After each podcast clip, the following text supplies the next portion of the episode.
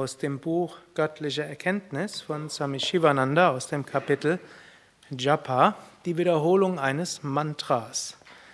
Die, haben eben die Mantras gesungen und Mantras singen ist eine der einfachsten Weisen, sein Herz zu öffnen, hm, Energien zum Fließen zu bringen, Liebe zu spüren, Freude zu spüren, verschiedenste emotionale Spannungen zu lösen, die sich vielleicht aufgebaut haben. Singen an sich ist etwas, was Menschen, was eigentlich zum Menschsein dazugehört und vor allem Singen mit anderen zusammen in der Gruppe, das kann vieles an emotionalen Spannungen lösen. Mensch braucht das. Und wenn wir das in einer Gruppe tun und wenn wir es vor allen Dingen mit Mantras machen, dann ist es nicht nur ein Auflösen von Spannungen, sondern letztlich auch ein Ausrichten unserer Gefühle, unseres Denkens, unseres Spürens nach oben und in die Weite zum Göttlichen, wie auch immer wir es ausdrücken wollen. Ich glaube, die meisten haben das schon erfahren, vielleicht erfahren sie es gerade in dieser Woche besonders. Gut, und wir können das Mantra auch in der Meditation wiederholen. Und wenn wir das gleiche Mantra wieder und wieder wiederholen, sei es laut, sei es flüstern, sei es geistig, nennt sich das Japa. Swami Shivananda schreibt, in jedem Wort ist eine Shakti, eine spirituelle Kraft. Die Wiederholung eines Mantras oder eines Namen Gottes ist Japa. Japa ist ein wichtiger Teil im Yoga. Es ist spirituelle Nahrung für die hungrige Seele. Japa ist der Stock in der Hand des blinden Aspiranten, um sich auf der Straße zur Verwirklichung voranzuschleppen. Ich lese das nochmal. Hm? Japa ist der Stock in der Hand des blinden Aspiranten, um sich auf der Straße zur Verwirklichung voranzuschleppen. Hm? Soll ich es nochmal lesen? Wir wollen zur Verwirklichung kommen, zum Höchsten. Wir sind aber bislang vielleicht so ein bisschen blind. Wir wissen nicht, was ist überhaupt Verwirklichung. Und selbst wenn wir viele Vorträge gehört haben, die Teilnehmer der neuntägigen Weiterbildung, ihr hört ja von Chandra immer wieder über, wir sind alle Brahman, Aham Brahmasmi, es gibt nichts anderes als Brahman, hm? wollen das erkennen. Aber wie erkennen wir es?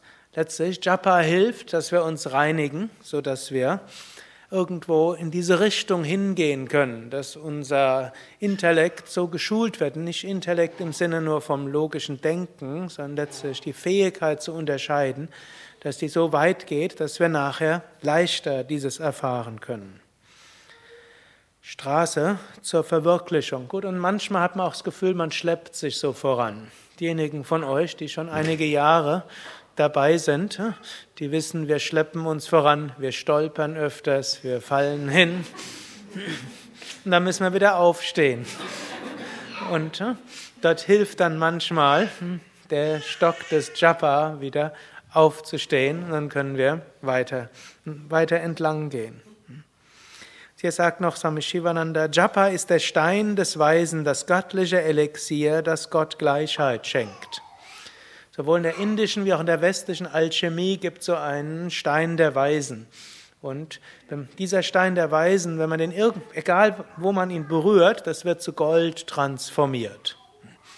Wörtlich genommen wird das grässlich. Stellt euch vor, alles, was ihr habt, wird plötzlich zu Gold. Midas ist ja daran letztlich gestorben, konnte nichts mehr essen, weil alles, was er berührt hat, wurde zu Gold. Es ist also im übertragenen Sinne zu verstehen. Gold ist etwas Wertvolles. Und der Stein der Weisen kann alles, ah, was wir berühren und was wir tun, zu etwas Wertvollem machen. Und genau das ist das Großartige von einem Mantra.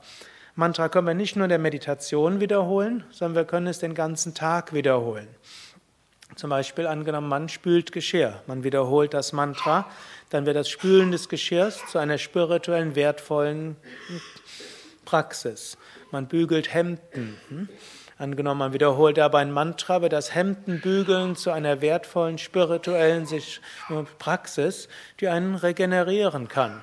Oder man kocht, man geht zur U-Bahn oder noch besser, man bleibt in einem Stau hängen. Das ist das Tollste, was einem passieren kann. Man bleibt im Stau hängen. Wisst ihr, was das heißt? Man hat Zeit gewonnen. Niemand kann einem ein schlechtes Gewissen einreden. Das Alte ist vorbei, das Neue hat noch nicht begonnen. Man hat zwei, drei, vier Stunden gewonnen für Japa. Vor allem, wenn man allein ist. Unglaublich wertvoll, wenn man unterwegs im Stau hängen bleibt. Ich weiß, wovon ich spreche. Auch wenn ich selten im Auto fahre. Wenn ich fahre, ist es meistens dann, wenn irgendwo ein Stau unterwegs ist. Unglaublich wertvolle Zeit. Und so können wir praktisch alles äh, irgendwo in Wertvolles umwandeln. Auch Patanjali sagt, über die Wiederholung eines Mantras führt zu erleuchteter Innenschau und zur Überwindung aller Hindernisse.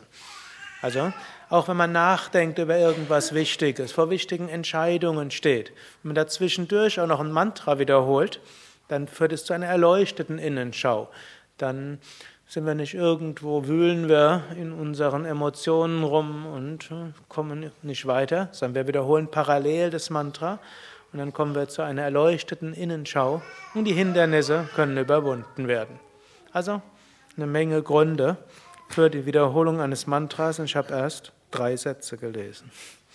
Es gibt ein ganzes Buch von Swami Shivananda, nennt sich Japa Yoga oder eine Zusammenfassung davon in dem Buch Göttliche Erkenntnis. I Hariam Tatsatta.